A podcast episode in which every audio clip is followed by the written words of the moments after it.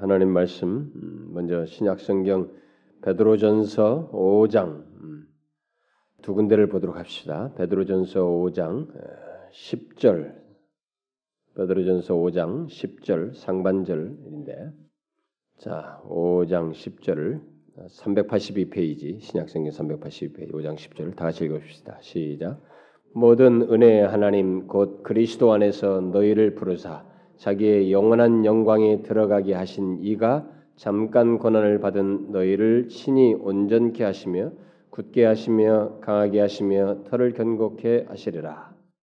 여기서 주목할 것은 상반절입니다. 모든 은혜 하나님 곧 그리스도 안에서 너희를 부르사 자기의 영원한 영광에 들어가게 하신 이가 자, 한 군데 더 보도록 하십니다. 고린도 후서 4장 고린도후서 4장 제가 가지고 있는 신약 성경 290페이지 고린도후서 4장 17절 17절 네 17절 18절까지 같이 읽어보도록 하십니다. 시작 우리의 잠시 받는 환란에 경한 것이 지극히 크고 영원한 영광에 중한 것을 우리에게 이루게 함이니 우리의 돌아보는 것은 보이는 것이 아니요 보이지 않는 것이니 보이는 것은 잠깐이요 보이지 않는 것은 영원함이니라.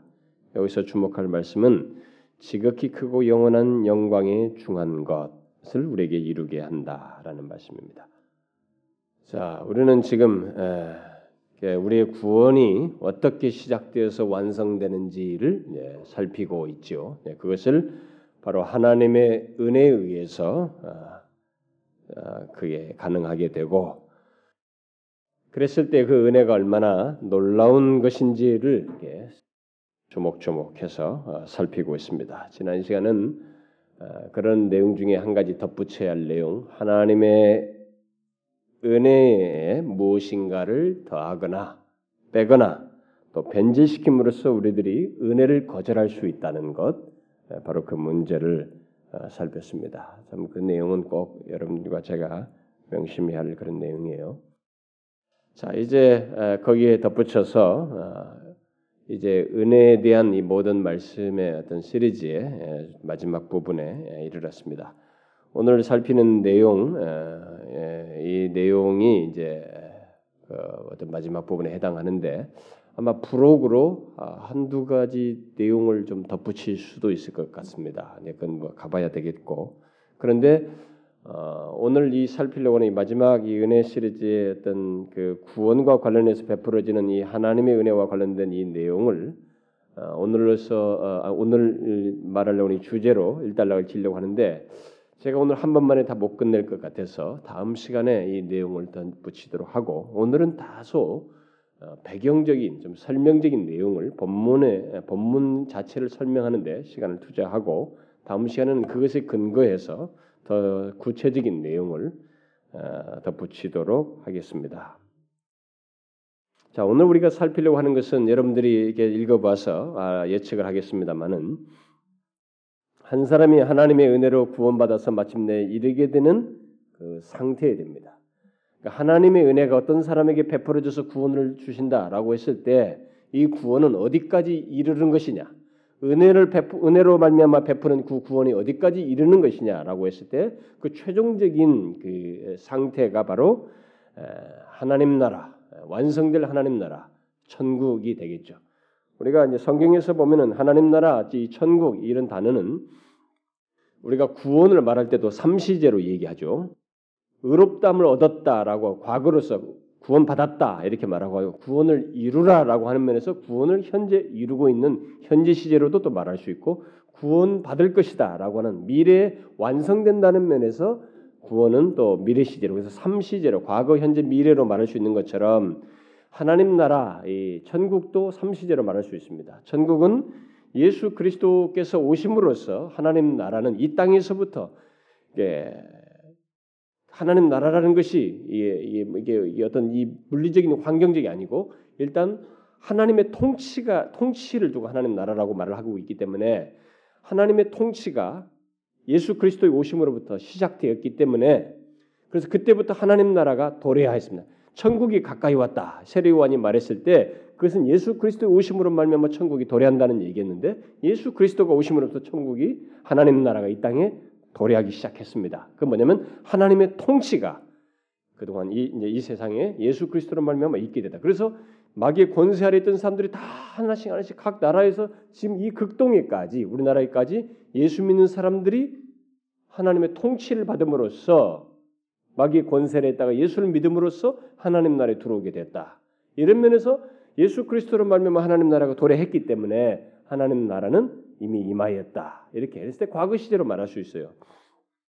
그러나 하나님 나라는 동시에 아직도 복음을 듣지 못한 지역이 있어서 이 땅 안에서 예수를 모르는 사람들이 있기 때문에 그들에게 하나님 나라는 계속 어, 이게 확장되고 있기 때문에 현재 시제로 말할 수 있습니다.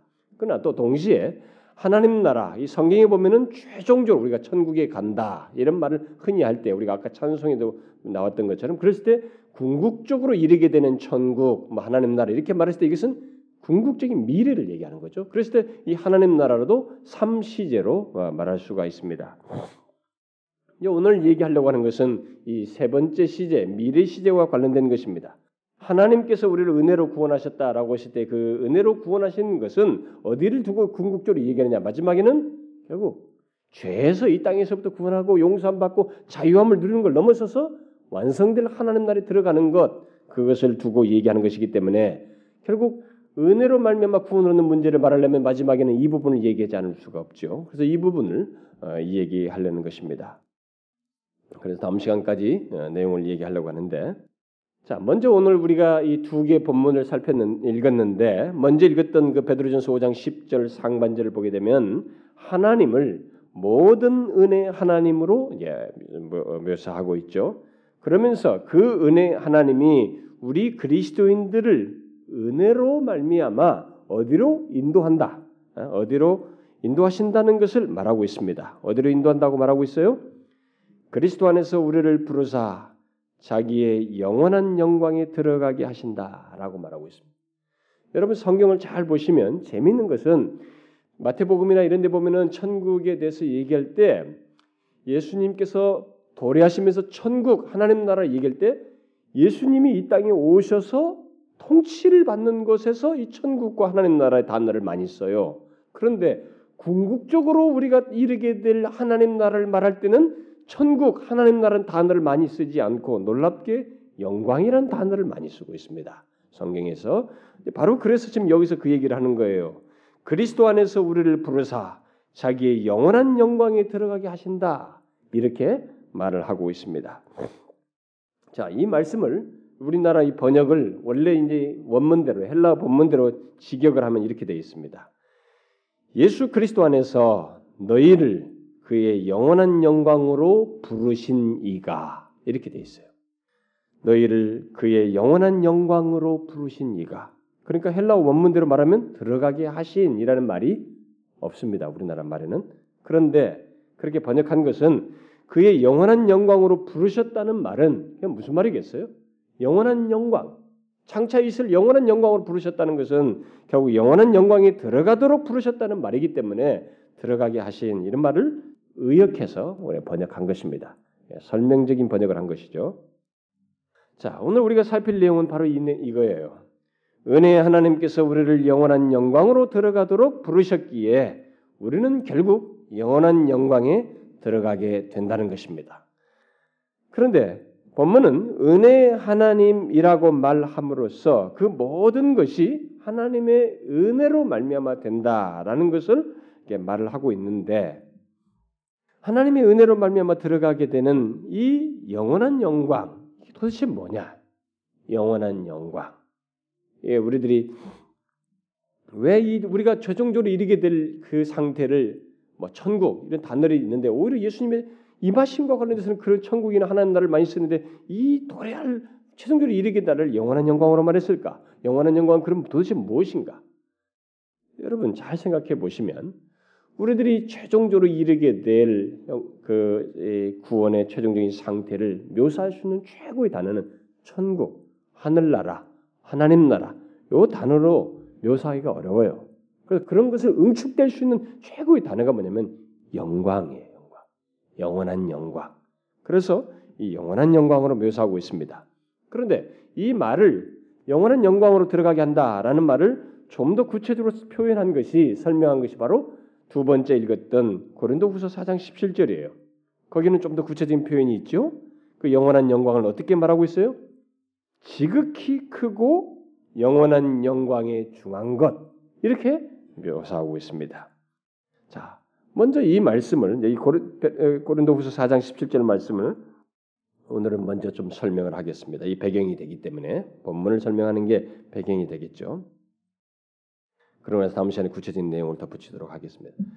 자, 이 본문에 보면 우리가 최종적으로 이게 될 은혜로 말미암아 이르게 될 최종적인 상태를 뭘로 묘사하고 있어요? 지극히 크고 제일 먼저 묘사된 것은 우리 그리스도인들이 최종적으로 이르게 될 상태는 그 천국은 지극히 크다.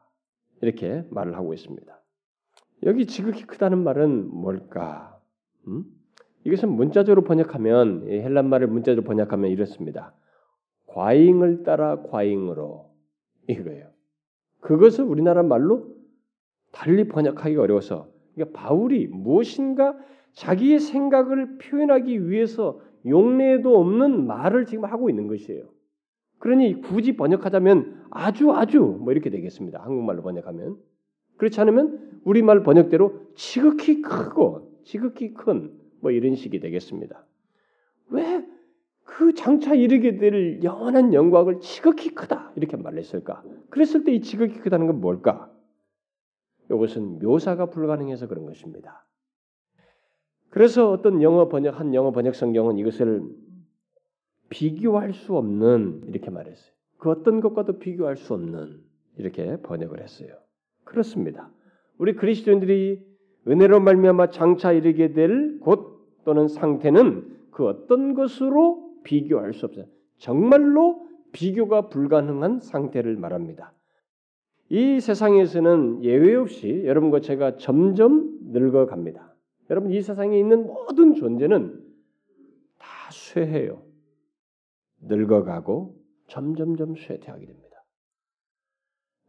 죽음이라는 그래서 종착지에 이르게 됩니다. 여러분 가장 최근에 지은 빌딩도 세월이 가면 다 쇠요. 파이프가 녹슬고 누수가 생기고 뭐든지 이 세상에서 창출해낸 모든 것들은 일단은 한 존재, 한 번 시작된 어떤 것들은 쇠하게 됩니다. 늙어져요. 그래서 죽음이라고 하는 종착지에 이르게 됩니다.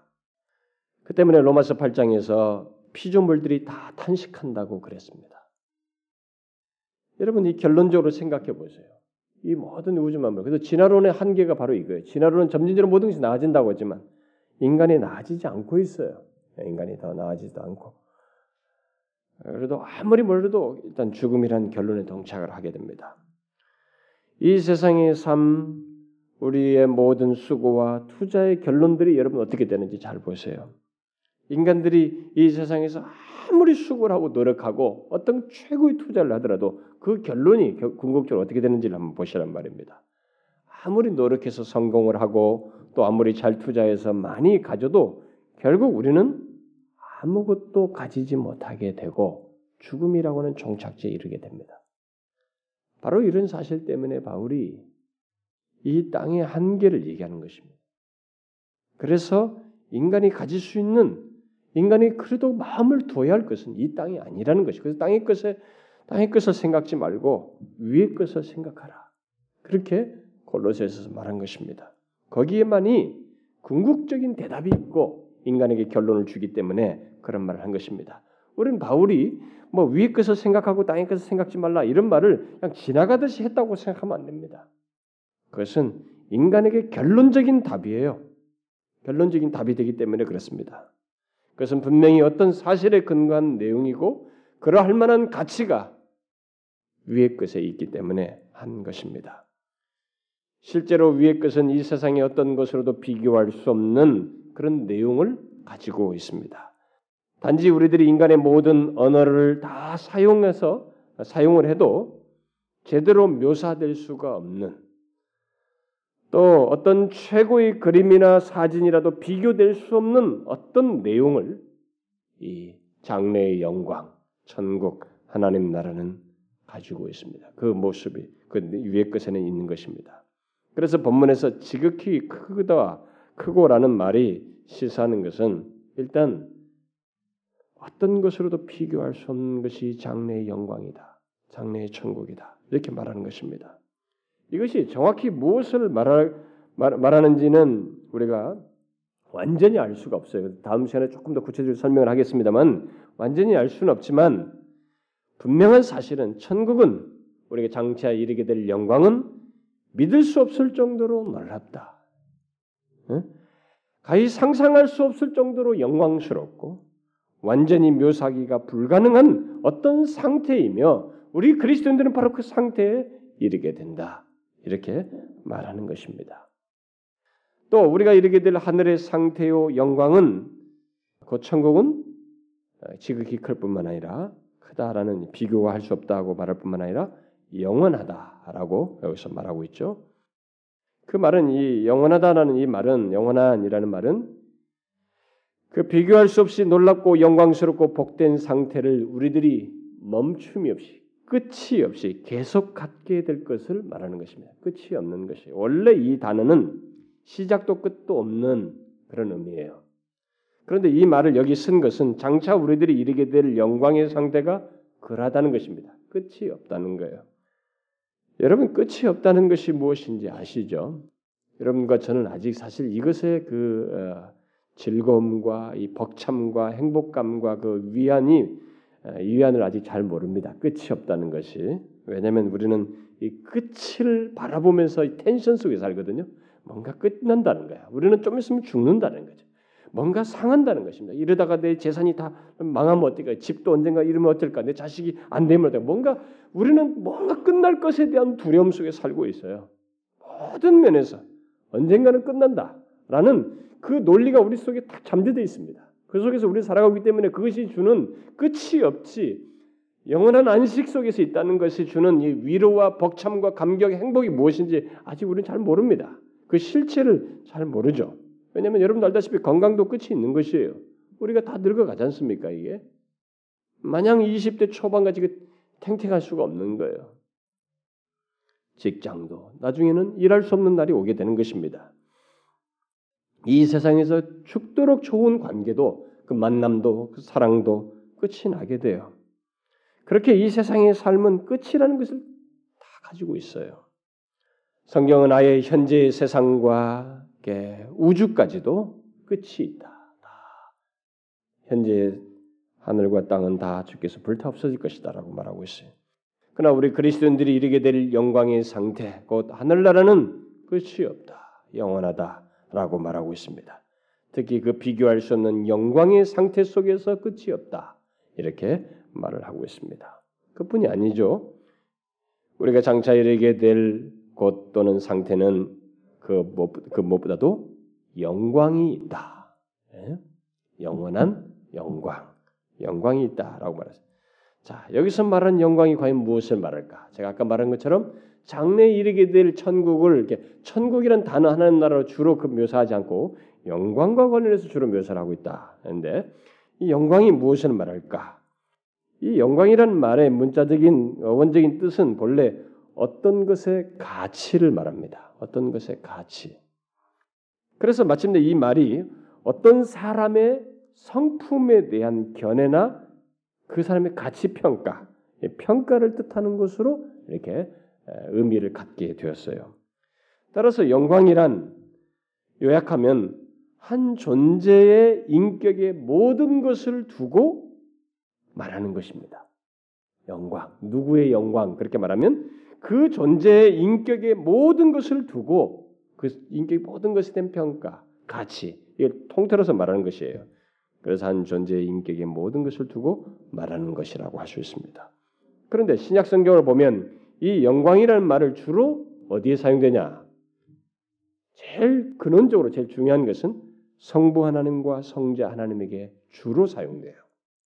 이것이 그래서 이 고린도후서 4장만 보더라도 우리가 그것을 알 수 있습니다. 먼저 그 4장 4절을 보게 되면 영광을 그리스도와 연관지어서 말을 하고 있습니다. 그래서 그리스도의 영광 이런 말이 나오고 또 4장 6절과 15절을 보게 되면 영광을 성부 하나님과 연관지어서 말하고 있죠. 하나님의 영광 이렇게 말하고 있습니다.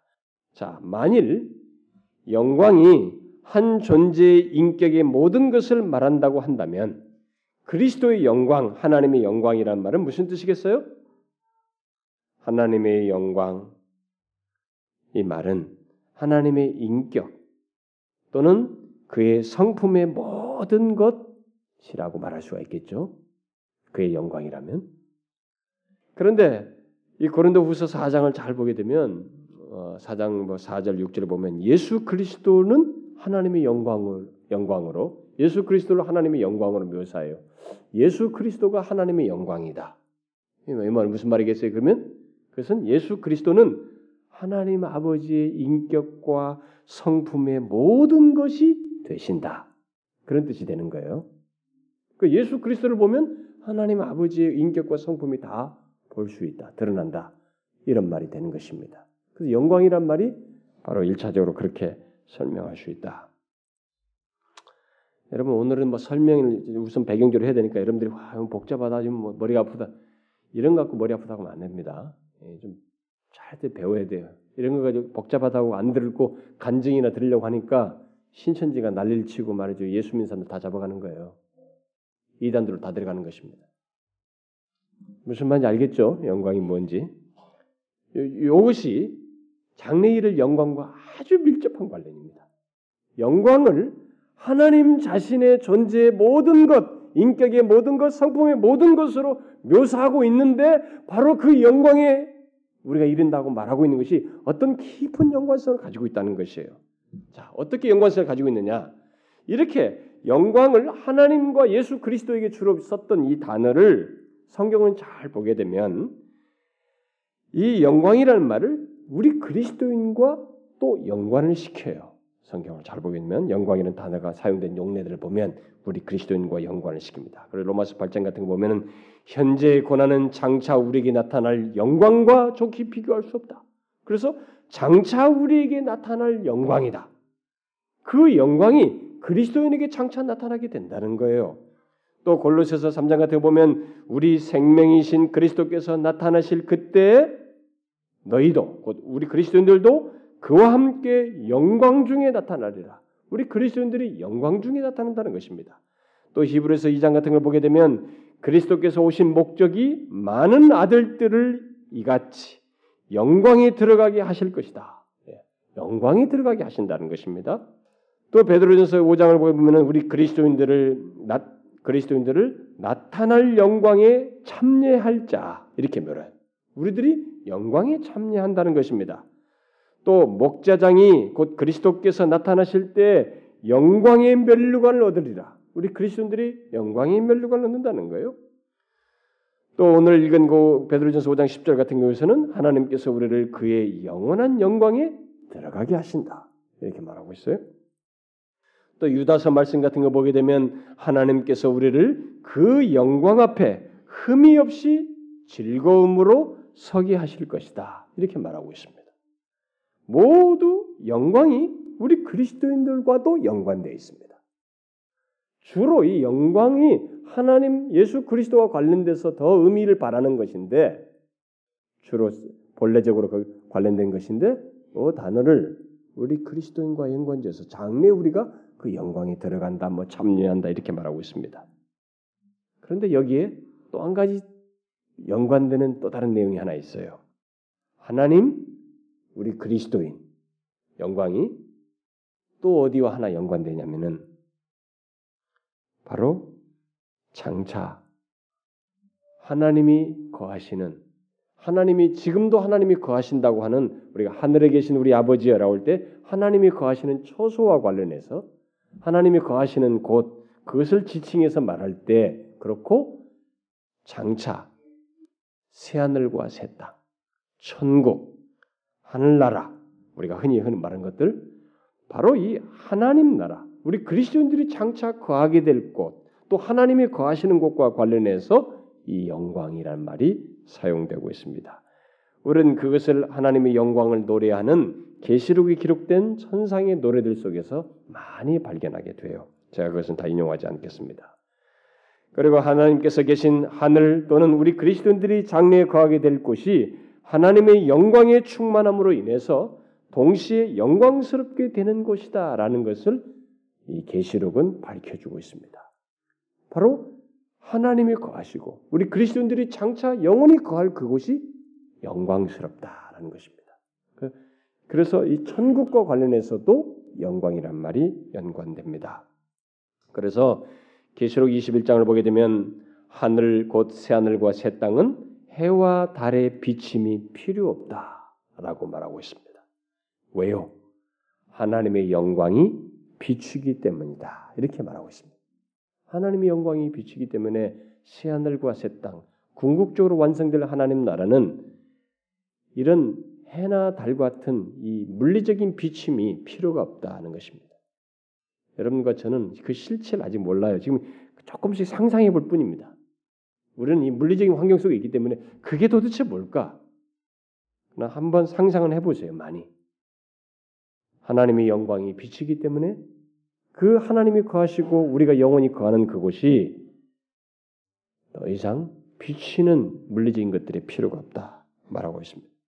이렇게 영광이라는 말이 하나님과 우리 그리스도인들과 그리고 하나님이 거하시고 우리 그리스도인들이 영원히 거하는 새 하늘과 새 땅에 연관되어서 언급되고 있는 것을 보게 됩니다. 그러면 이런 사실은 뭐겠어요? 이 고린도후서 4장 17절에서 말하는 영광이라는 말이 간단한 말이 아니라는 것을 우리가 짐작할 수 있겠죠. 이 말이 절대 간단한 말이 아니에요. 그리고 이 영광이라는 말이 장차 이르게 될 영광으로 말한 이 영광이라는 말은 이 완전히 이해하기가 쉽지가 않습니다. 아니 완전히 이해하는 것이 사실상 불가능해요. 불가능합니다. 아직 경험을 하지 못했기 때문에. 그러나 일단 본문에서와 같이 영광이라는 말이 주로 미래와 연관되어서 많이 사용된 것을 보는데 그때 영광이라는 말의 뜻은 일단 우리가 생각할 수 있는 건 뭐겠어요? 하나님의 인격 또는 그의 성품의 모든 것이 완전하고 풍성하게 드러나는 것을 말합니다. 바로 그것이 어디예요? 그런 상태가 천국이에요. 완성될 하나님 나라입니다. 그러므로 우리 그리스도인들이 영광에 들어간다라거나 영광에 참여한다. 또 그 영광 앞에 즐거움으로 선다는 말 등의 뜻은 그런 말은 모두 결국 뭐예요? 하나님의 인격 또는 그의 성품의 모든 것이 완전하고 풍성하게 드러나는 곳에 또는 그 상태에 우리들이 있게 된다라는 말이에요. 무슨 말인지 알겠습니까? 그냥 단순하게 영광이 들어간다, 뭐 영광스럽게 된다 그게 아니고 이 영광의 실체 속에 우리가 있게 된다는 것입니다. 그런데 이 영광의 실체라는 게 뭐냐? 바로 하나님 자신의 인격과 성품의 모든 것이 완전하고 풍성하게 드러나는 곳, 드러나는 상태, 바로 그것을 말해요. 그것이 바로 어디냐? 우리가 말하는 완성될 하나님 나라예요. 천국이라고, 소위 천국이라고 말하는 그것입니다. 그러므로 우리가 하나님의 놀라운 은혜와 관련해서 이 마지막으로 이제 생각할 수 있는 아주 중요한 내용이 바로 이거예요. 그 놀라운 하나님의 영광, 그의 인격과 그의 성품의 모든 것이 완전하고 풍성하게 나타나는 그 하늘, 또 우리들이 장차 거하게 될 새 하늘과 새 땅, 천국, 그 우리가 은혜로 마침내 들어가게 된다는 사실, 바로 이것입니다. 따라서 우리가 이 하나님의 은혜로 우리들이 들어가게 될 하늘 또는 이 장래의 천국이 어떤 곳인지 구체적으로 이제 마지막으로 알아야 된다는 것입니다. 성경을 보게 되면 이 하나님의 은혜로 우리가 들어가게 되는 천국을 묘사를 할 때 구체적인 내용은 제가 다음 시간에 하겠습니다. 이 본문과 관련해서만 설명하겠어요. 먼저 우리가 생각할 수 있는 것은 이 천국에 대한 묘사들이 성경에 많이 있는데 성경은 먼저 부정적인 언급부터 합니다. 부정적이고 소극적인 것부터 말 무엇이 없는 곳 이렇게 그것부터 말합니다. 왜 이렇게 말을 하냐면 무엇이 없는 곳이라고 해야 우리가 피부적으로 느낄 수 있거든요. 우리는 이 세상에 살면서 아픔과 고통을 겪게 하는 수만 가지 것들이 있습니다. 근데 그것이 없는 곳이라고 먼저 생각을 하고 적극적으로 이 세상에서 맛볼 수 없는 새로운 어떤 것이 있다고 말해야만이 실감을 할 수 있기 때문에 성경은 무엇이 없는 것 이렇게 부정적인 진술부터 하고 있습니다. 그러면 완성될 하나님 나라에 무엇이 없다고 성경에 많이 말하고 있어요? 뭐예요? 뭐 계시록 7장이나 뭐 22장 같은 걸 보게 되면 일단 우리가 죄가 없습니다. 여러분 죄가 없다는 것이 우리가 살면서도요. 정말 인간이 저렇게 무례하고 더럽고 죄악할 수가 있는가? 상식도 안 통하고 저렇게 악할 수가 있는가? 악이 통용돼서 사회가 부서지고 사람들이 사고 무차별하게 사람을 찔리는 이유 없는 그 칼부림 같은 거 이런 거 볼 때 정말 더럽고 뭐이 세상이 무섭고 살기 싫고 뭐 그렇습니다만은 죄가 없어요. 사망이 없습니다. 애통하는 것이 없어요. 곡하는 것이 없고 그래서 눈물이 없습니다. 아픈 것, 질병이 없다고 말하고 있습니다. 또 다시 줄이지도 아니한다는 거예요. 배고픔이 없다는 거예요. 목마름이 없다는 것입니다. 우리는 목마름이 없다는 것에서 이 물 많은 동네 살다 보니까 우리는 모르는데 이 사막 기후에 사는 사람들은 이 목마름이 뭐 물 없이도 못 살지만은 그들은 목마름에 대해서 굉장히 생생한 기억을 갖고 있습니다. 그것 때문에 사막에서 죽는 그런 경험들을 하거든요. 그래서 사막을 가다 보면 사람의 뼈, 짐승의 뼈가 그대로 있는 거예요. 목말라서 죽은 것입니다. 그러니까 그런 상함들, 그래서 목마름이 없고 해나 어떤 뜨거운 기운에 상하게 하는 것, 한마디로 말해서 우리를 상하게 하는 그 어떤 것도 없을 것이다. 이렇게 말하고 있습니다. 완성될 하나님 나는 이런 것이 없어요. 그 아까 그 영광 때문에 하나님의 인격과 성품이 충만하게 드러나는 것 때문에 이런 부정적인 것이 있을 수가 없다는 것입니다. 또 21장 같은 거 보면은 해와 달처럼 물리적으로 비치는 것이 없다. 그 영광의 찬란함과 그것이 어떤지는 우리가 충분히 그려지지 않지만 그것만으로도 온 새하늘과 새 땅이 광명하다는 것입니다. 해와 달 같은 것이 없고 또 동시에 무엇이든지 속된 것, 다시 말해서 정결치 못한 것이나 가증한 것이나 거짓이 없다는 것입니다. 여러분 저는 제 자신에게도 가증한 것 때문에 싫어요 제 자신. 근데 상대로 또 어떤 사람이 나한테 가증하게 할 때 그것도 몹시 싫습니다. 그런 것이 없어요. 거기는 그런 것이 없습니다. 한마디로 말해서 그 어떤 악도 하나님 나라에서는 존재하지 않는다는 것입니다. 그리고 계시록 22장을 보게 되면 밤이 없습니다. 등불이나 햇빛이 없다고 말하고 있어요. 밤이 없어요. 그런 이런 내용들을 근거로 해서 새하늘과 새 땅이 어떠한지를 많이 상상해 볼 수 있겠습니다.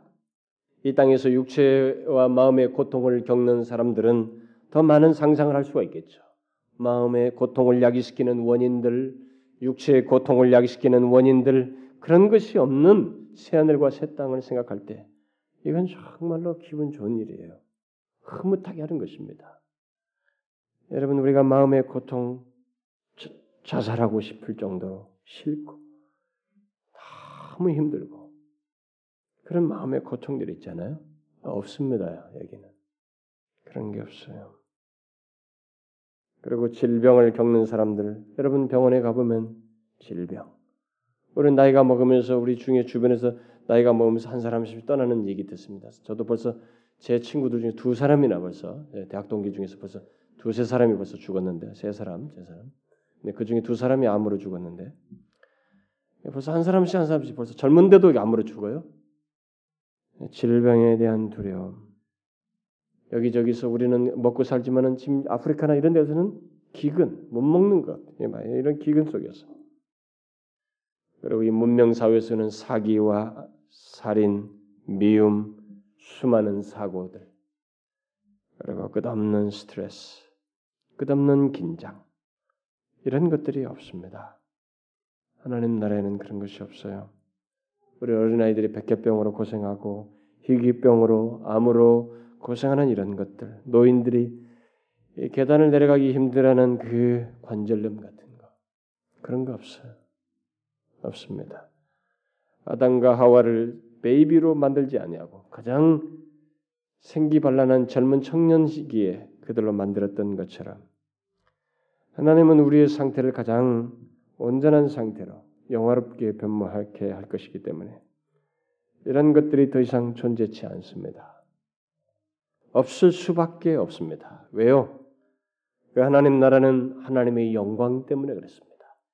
그분 자신의 인격과 성품의 모든 것이 완전하게 나타나는 곳이기 때문에 허용되지가 않습니다. 하나님의 영광이 그 우리에게 어떤 질병이나 이런 상함 같은 걸 허용하지 않는다는 것이에요. 어떤 사람들은 이 새하늘과 새 땅을 인간이 타락하기 전, 어? 그러니까 아담과 하와가 처음에 하나님께 타락하기 전에 그 가장 행복한 상태로 만들었던 그 타락하기 전의 상태로 그대로 회복하는 것이다 이렇게 말하는 사람들이 있는데 신학적으로 말해서 우리가 다시 이 인간이 타락하고 난 뒤에 다시 이제 회복한다 할때그 타락하기 전처럼 죄가 없는 상태라든가 뭐 회복한다라는 말에서 신학적으로 쓸 수는 있지만 새하늘과 새 땅의 질이 그 질적인 상태가 아담과 하와가 타락하기 전에 그 에덴의 상태로의 회복이다라고 말하는 것은 틀린 말입니다. 그건 바르지 않아요. 성경적이지 않습니다. 완성될 하나님 나라 그 새하늘과 새 땅의 질은 타락 전의 에덴과 비교할 수 없이 다릅니다. 여러분도 알다시피 하나님께서 거하시는 곳이 지금 우리들이 보고 있는 이 하늘보다 먼저 앞서서 있었습니다. 이 지금 우리가 보고 있는 이 물리적인 천지보다 하나님은 먼저 자신의 고유한 자리를 가지고 계셨습니다. 그래서 우리가 유대인 그 히브리 사람들이 하늘의 하늘이다 이렇게 말했을 때 그 하늘의 하늘은 하나님의 고유한 자리를 얘기하는 것이었어요. 그래서 바울도 3층천이다. 우리가 1층천을 대기권으로 얘기할 때 2층천을 이 우주의 끝 없는 우주 공간을 얘기한다고 할때 3층천 바로 그게 하나님의 처소다. 자기가 3층천에 이끌렸다. 이렇게 말을 했는데 여러분 물리적인 머리로서는 도저히 상상이 안 가요. 그래서 이미 이 지금 하늘 이런 세계 물리적인 환경이 만들어지기 전에 벌써 하나님은 자신의 고유한 곳에 있었어요.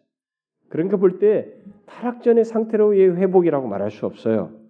또 하나님께서 에덴 동산에서 아담과 하와와 함께 교제하시기 전에 하나님은 모든 천사들 가운데서 교제하시는 일을 하셨습니다. 특히 성부, 성자, 성령 하나님 사이에 교제가 있었어요. 그러므로 장차 우리가 거하게 될 천국은 이전의 에덴의 회복이 아니고 이전 이전과 비교할 수 없는 곳 바로 그런 상태로의 나아감입니다. 그렇다고 천국을 지금 우리가 이곳에서 즐기는 최상의 것보다 나은 것으로 생각하거나 아니면 이 세상에서 우리가 최상의 것이라고 하는 것을 영원히 완벽하게 누리는 곳으로 생각해서는 안 됩니다. 앞에서 말했다시피 지극히 크고라는 말이 말했다시피 비교할 수 없는 거예요. 아무리 이 세상에서 최상의 것이라도 그것과 장차 이르게 될 영광과는 비교의 성질이 안 됩니다. 많은 신학자들이 그런 생각까지 해요. 여기서 그냥 좀 연장선상이라고 말하는 사람들이 있습니다. 절대 그렇지 않아요. 어떤 하나님의 이 변질 변형시키는 새하늘과 새 땅이라는 것이 어떤 것에 이, 이것조차도 하나님의 이 지혜 속에서 나왔기 때문에 그 지혜의 발현이 어떤 유사성과 꼴을 가질 수 있지만 질은 완전히 다른 것입니다. 완전히 다른 것이에요. 그래서 여기 지극히 크고 영원한 영광이다 이렇게 말한 것입니다. 만일 이 세상의 연장선상으로 생각하면은 이 지극히 크고 영원한 영광이라고 하는 것을 너무 하찮은 것으로 말하는 것입니다. 아니에요. 지극히 크고 영원한 영광이 있는 하나님 나라 천국은 이 땅의 삶보다 더 나은 것 정도가 아닙니다. 우리는 지극히 크고라는 말대로 정말 비교할 수 없는 어떤 상태에 이르게 됩니다. 천국은 이 세상에서 최상의 것조차도 비교할 수 없는 그 상태요, 그 곳이에요. 그래서 이슬람교에서 천국을 수많은 순결한 여인들과 즐기는 관능적인 즐거움으로 말하는 것은 천국을 아주 잘못 아는 것이에요. 그들은 천국을 이 세상의 어떤 연장선상에서 생각하는 것입니다. 그래서 이 순결한 여인들을 즐기는 이 남자들의 관능적인 즐거움이 있는 곳으로 생각하는 거예요. 제가 이번에도 그 무슬림 가서 발견한 거죠. 무슬림의 모든 법은 교리는 남자를 위한 법이라는 것을 더 확고히 알 수 있었습니다. 남자가 절대 여자들은 물건이에요. 끝내고 말을 그래서 천국 주차도 그런 식으로 묘사하고 있어요. 순결한 여인들을 즐기는 그런 어? 순교하면 그런 순결한 여인들과 만나서 그들과 어? 그들이 반겨주고 즐기는 것을 묘사해. 천국을 그런 식으로 묘사하고 있습니다. 그것은 잘못하는 성경이 말한 영광으로 말한 이 단어를 이해하지 못하는 것입니다. 이 몰몬교에서도 천국을 영원한 결혼의 연합으로 말하는 것은 다 잘못된 것입니다. 여러분 예수님께서 뭐라고 말씀하셨어요? 이 땅에서 가장 아름다운 결합이 바로 남자와 여자의 결합이라고 말할 수 있는데 그런 결혼조차도 천국에서는 없다고 말했습니다. 그래서 마태복음 22장에서 부활 때에는 장가도 아니 가고 시집도 아니 가고 하늘에 있는 천사들과 같으리라 그랬습니다. 그렇습니다. 천국은 이 땅에 가장 나쁜 것과 반대되는 최고 최고로 좋은 것이 있는 것 있는 곳 그런 것이 아니고 또 이 땅에 최상의 것보다 더 나은 것들이 있는 것도 아닙니다. 천국은 결코 이 세상의 것의 연장이 아니에요. 그래서 뭐 그냥 더 멋있는 만남 그런 거 아닙니다. 오히려 성경에서 비교하는 것이 하나 있습니다. 천국과 이 세상을 비교할 때 비교하는 것은 주로 고난이에요, 고난.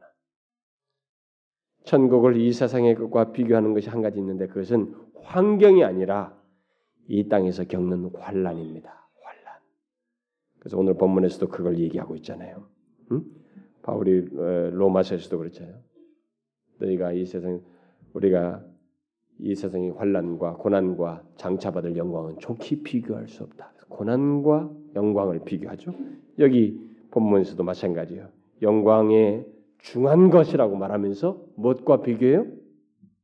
환란과 비교하지 않습니까? 환란은 잠시 받는 것이요 경한 것, 가벼운 것이다. 이렇게 말하고 있습니다. 왜 가볍다는 거예요? 장차 우리들이 이르게 될 영광, 곧 천국에 비교하면 이건 아무것도 아니라는 것입니다. 너무 가볍다. 우리가 이 세상과 비교할, 비교할 것이 있다면 바로 이것입니다. 이 세상에서 겪는 환란과 비교해 보는 거예요. 우리가 예수 믿다가 얼마든지 고난도 당하고 환란을 당하지만 이건 장차 우리가 누리게 될 영광, 이르게 될 영광에 비하면 너무 아무것도 아니다는 것입니다. 그런 차원에서 성경은 비교할 뿐이에요. 이 세상과. 우리는 이 말을 환란을 아주 많이 당한 이 바울이 했다는 것을 유념해야 됩니다. 그는 그렇게 심한 환란을 당하고도 영원한 영광에 비교하면 그것은 아무것도 아니다. 가볍고 일시적이다. 이렇게 말하고 있는 것입니다. 그는 그렇게 생각하면서 환란을 기꺼이 당할 만큼 자신이 이르게 될 영광이 얼마나 엄청난 것인지를 알았던 것입니다. 여러분들은 자신이 당하는 환란이 아무것도 아닐 정도로 장래의 영광이 얼마나 큰지를 중한지를 여러분 아십니까? 이것도 아셔야 돼요. 이 세상이 너무 재밌어서 장차 이르게 될 영광이 어떠한지도 기대도 하지 않을 만큼 이 세상에 도취되어 살고 있나요? 어떻습니까, 여러분? 사람들은 이 영광을 몰라서 그렇습니다. 영광이 구체적으로 어떤 것인지를 너무 모르기 때문에 그래요. 여러분, 우리들이 장차 이르게 될 영원한 영광의 중한 것이 궁극적으로 무엇인지 여러분들이 제가 앞에서 설명했습니다. 다음 시간에도 제가 살피겠습니다만 그게 뭐라고 그랬어요? 이 우리가 장차 이르게 될 영광은 여러분 환경 정도가 아니에요. 먹고 사고 아까 소극적으로 무엇이 없고 정도가 아닙니다. 결정적인 내용이에요. 엄청나게 형용할 수 없는 내용이 있어요. 그게 뭐라고 그랬어요 앞에서? 바로 영원하신 하나님, 그분 자신의 모든 것, 그의 인격 또는 성품의 성품이 완전하고 풍성하게 나타나는 바로 그 환경, 그 상태 속에 우리가 영원히 거하는 것입니다. 바로 이제 천국을 말하는 것이겠죠. 천국이 바로 그런 곳이에요. 하나님의 존재의 모든 것이 있는 곳이요 그것을 누리는 곳입니다. 바로 그것을 본문에서 지극히 크고 영원한 영광이 중한 것이다. 이렇게 말하고 있는 것입니다. 그러므로 우리 그리스도인들은 모두 장차 지극히 크고 영원한 영광에 중한 것에 해당하는 실체를 마침내 보게 될 것입니다. 그 실체라고 하는 것은 와 무슨 뭐 성경인 것처럼 뭐 열두 열매가 있고 무슨 뭐 유리바다가 어떻고 어떻고 무슨 뭐 이런 거 여러분 그런 거 아니에요. 아, 여기서 여기도 70평 70평짜리 아파트에 사는데 거기서는 좀 만평짜리 좀 살아야 되지 않을까? 이 복분 같은 생각 그런 걸로만 그게 연, 그 아까 말한 비교할 수 없는 것이라고 말했을 때 이 실체 영광의 실체는 하나님의 실체 때문에 말하는 것입니다. 하나님의 존재의 모든 것을 우리가 보게 될 것입니다. 그리고 그 모든 것을 즐거워할 것입니다. 특히 우리들 또한 요한일서 3장 2절 말씀대로 주님과 같이 영광스럽게 변화하여 그 모든 것을 즐기게 될 것입니다. 우리가 영광스럽게 변하여 영화롭게 되어서 하나님의 존재의 모든 것을 보며 즐거워할 거예요. 바로 이런 사실 때문에 바울이 이 오늘 그 고린도후서 4장 17절 그 다음 절에서 우리들이 돌아보는 것은 보이는 것이 아니요. 뭐라고 그랬어요? 보이지 않는 것이니라고 한 것입니다. 우리는 그러해야 됩니다. 우리는 눈에 보이는 것에 의해서 우리가 어떻게 될 것을 상상해서는 안 됩니다. 눈에 보이는 것의 연장선상에서 아 우리는 이렇게 될 것이야 앞으로 이런 걸 누리겠지 이렇게 상상하면 안 된다는 것이에요. 우리가 상상할 미래는 눈에 보이지 않는 실체로 인한 상상이어야 한다. 근데 눈에 보이지 않는 실체가 누구냐? 하나님 자신의 모든 것을 보고 경험하는 환경, 그 대상, 그 환경, 그 곳, 그 상태. 바로 그것이어야 한다는 것입니다. 이걸 우리가 알아야 돼요. 이런 진리를 통해서 우리가 믿음으로 거기 이르러야 합니다. 나는 저는 예수 믿는 사람들이 천국을 도대체 어떻게 생각하는지 궁금해요. 고작 해봐야 뭐 영원히 산다. 고생 없을 것이야. 더 낫고 풍요롭고 뭐 생명과실 뭐 어떻게 됐다면 더 살고. 저는 이 요즘에도 옛날에도 그랬지만 이 어떻게 매년 한 세대마다 그런 사람들이 등장하는지 모르겠어요. 이 같은 저는 기독신문 같은 보면은 광고 보면은 천국 간증하러 다니는 사람들이 있습니다. 얼마나 그 사람들이 인기가 있는데 1년 스케줄이 꽉 차 있어요. 거기 스케줄까지 광고 나와요. 근데 천국을 봤다고 한다는 것입니다. 근데 그게 다 뭐냐? 제가 옛날에도 부목사 시절에 천국을 봤다는 사람이 와서 간증하는 우리 저는 반대했지만 우리 목사님이 하도 성도들이 좋아할 거니까 데려오라는 거예요. 그래서 정말 데려왔습니다. 근데 그분의 이 얘기 반짝반짝이에요. 그래서 반짝반짝 이 얘기만 하는 거예요. 자기가 봤는데 뭐가 반짝반짝 하더래요. 근데 여러분 반짝반짝한 환경이 아니거든요. 천국의 실체는 영광이에요.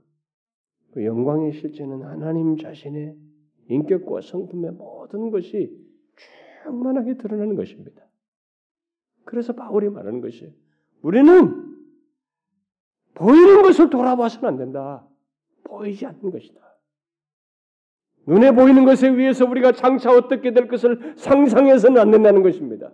정말 상상해야 된다면 장래에 우리가 어떻게 될 것을 상상하고 싶다면 하나님 자신의 이 모든 것이 드러날 것을 생각하면서 상상해 보라는 거예요. 그런 면에서 우리도 그리스도와 같이 변한다고 말한 거예요. 장차 우리는 그리스도와 같이 영광스럽게 변하여 하나님의 존재의 모든 것을 보며 즐거워하게 될 것입니다. 그것이 우리의 장래의 모습이에요. 바로 이런 사실 때문에 바울은 골로새 3장에서 위의 것을 생각하라. 위의 것을 생각하라. 여러분 우리는 하나님의 은혜로 하나님 자신의 성품이 충만하게 나타나는 천국, 하나님의 영광으로 인해서 해와 달이 필요 없게 되는 천국, 정말로 이 땅에 그 어떤 것과도 비교할 수 없는 천국에 이르게 될 것입니다. 그 나라 그 상타, 그 나라 그 나라의 상태, 여러분 한번 상상 해 보세요. 아무리 상상이 넘쳐도 우리의 상상은 실체에 비해서 억만분의 1밖에 안 될 것입니다. 여러분과 제가 아무리 상상을 멋지게 해도 우리가 실체로 실제로 이르게 될 그 영광의 실체에는 정말로 억만분의 1밖에 안 될 거예요.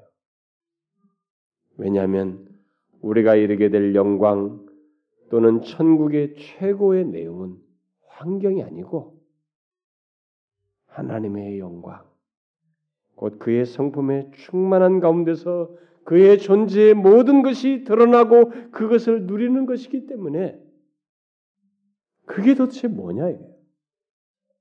여러분 한번 상상해 보시라. 충분히는 못 미쳐도 한번 상상해 보시라. 하나님의 성품이 충만하게 드러나는 천국을 상상해 보라는 것입니다.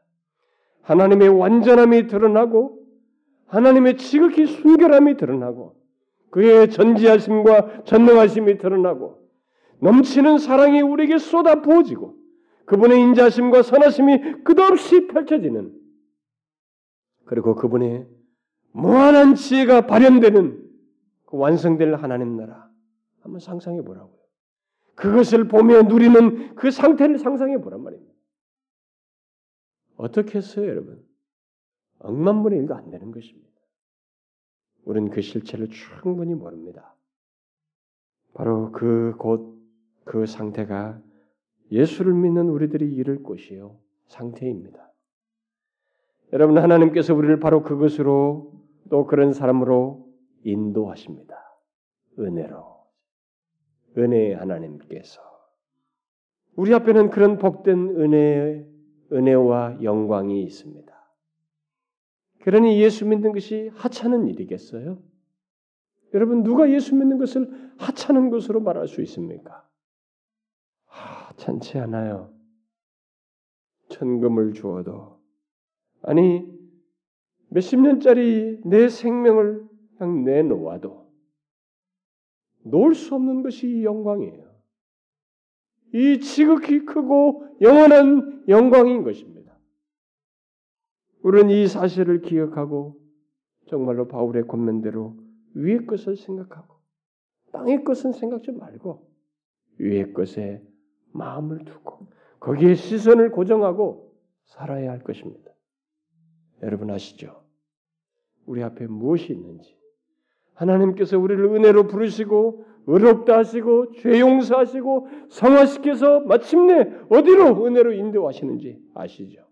그게 바로 이런 영광의 상태로예요. 이걸 기억하고 사셔야 됩니다. 이걸 기억하고 왜 위의 것을 생각하라고 했는지 바울의 권면을 곰곰이 생각하면서 정말 우리의 시선이 어디에 두고 살아야 되는지 아무리 이 세상에 문제가 있고 어려움 있고 마음의 동료가 있어도 그런 건 다 지나가는 것들이에요. 우리가 고정할 시선은 위에요. 영광입니다. 이 영원한 영광이에요. 여러분 아시겠어요? 우리가 은혜로 거기에 이릅니다. 얼마나 큰 복이에요. 그리스도인인 것이 얼마나 큰 특권입니까? 이 사실을 기억하고 사시라는 것입니다. 기도합시다. 하나님 아버지 너무 감사합니다.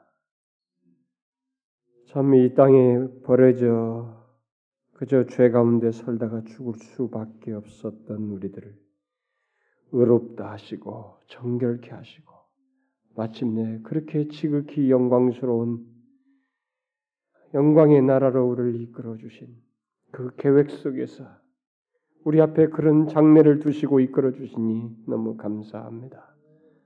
우리 앞에 놓인 그 영광을 바라보며 참 잠시 받는 이 환란의 경한 것들을 기꺼이 감당하며 살아가는 저희들 되게 하옵소서.